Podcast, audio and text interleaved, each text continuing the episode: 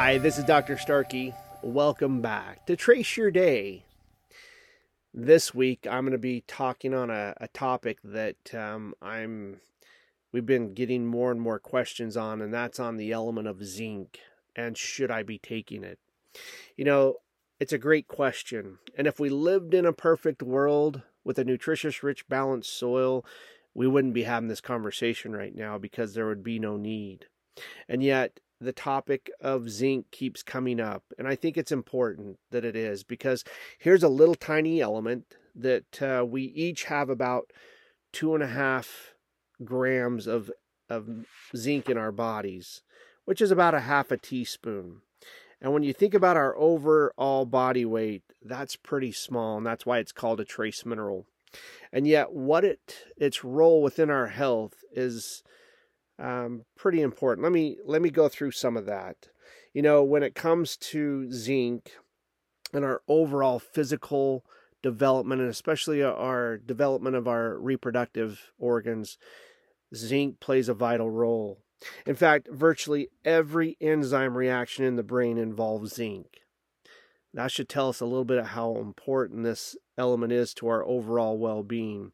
And yet, when it comes to phys- you know physical stress or emotional stress this truly takes its toll on our balance of zinc in our bodies. In fact we usually find that um, when we're zinc deficient it's it's self-inflicted.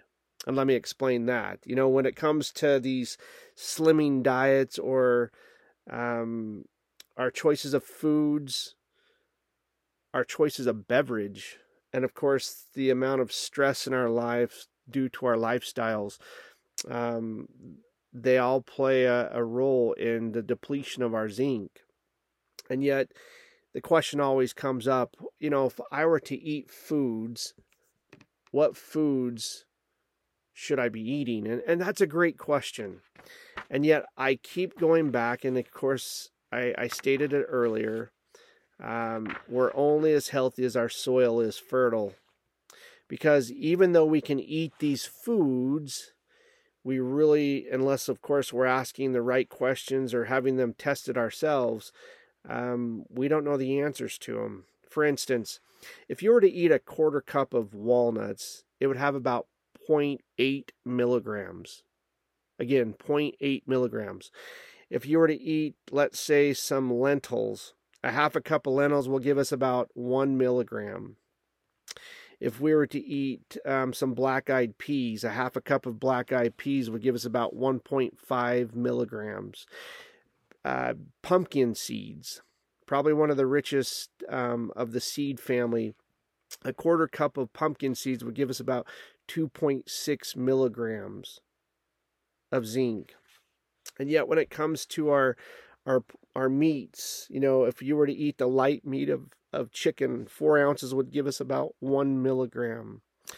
And yet, chicken liver, you know, four ounces of chicken liver would give us about 3.6 milligrams. And a, a lean cut of beef, four ounces, about seven milligrams. So, if you have that lifestyle that you choose not to eat meat, of course you saw these small quantities and i think that that's why it's so important that we're asking the right questions you know um, supplementing with zinc. Whether you're uh, a pregnant or a nursing mother uh, there's an added need for for zinc to be you know supplemented. Uh, some of our lifestyle choices um, the consumption of alcohol will increase the need and demand of our of our zinc. And yet I keep going back to probably one of the most important, you know, we call it the silent killer uh, in our society, and that is emotional stress. And I think that in the, you know the last two years, we've probably experienced more uh, emotional stress than we've ever experienced as a global society.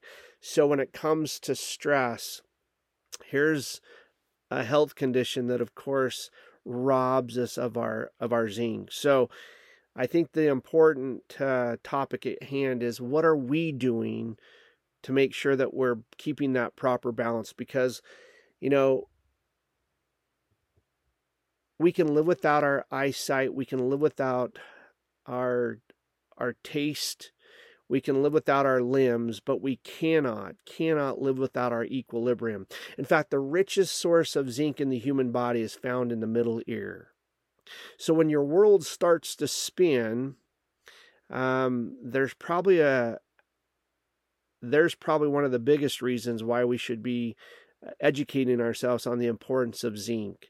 Because yes, if we're deficient in zinc, uh, we will lose, or our sense of taste or or smell will be dulled, and yet the symptoms that we're most scared or that we're stressed about today is losing that sense of taste and smell. So even though we find ourselves in a an environment that we can choose what we eat and we can of course help protect ourselves against stress, I believe that it's vitally important that we uh, increase uh, our emphasis on zinc so that we don't find ourselves deficient. So, you know, when we we start breaking our own health down, um, if you if you find yourself, um, f- you know, dieting, especially during the first of of the season, where we make our New Year's resolutions, or we're increasing our our workouts or we're we're putting workouts into our our schedule um, I think that those are key pieces uh, of the puzzle as to why we would want to supplement with zinc. Um, another reason, of course, um, anybody that supplements large amounts of calcium into their diets. Uh, anytime we increase calcium, we should also uh, increase our our zinc supplement because calcium competes um, with zinc in the body. So I hope this information um, is helpful. Uh, it's it's important that uh, as we keep ourselves well hydrated, uh, as we work our bodies, you know, whether that be you know um, brisk walks or or in a, a a gym, I think there's some important reasons here as to why we would want to make sure that we're we're keeping that proper balance of zinc in our diets. And until next week, best of health. Thanks for listening in. If you have any topics you want covered, let us know on our Instagram page at Trace Minerals Research. We'll see you back here next week on Trace Your Day.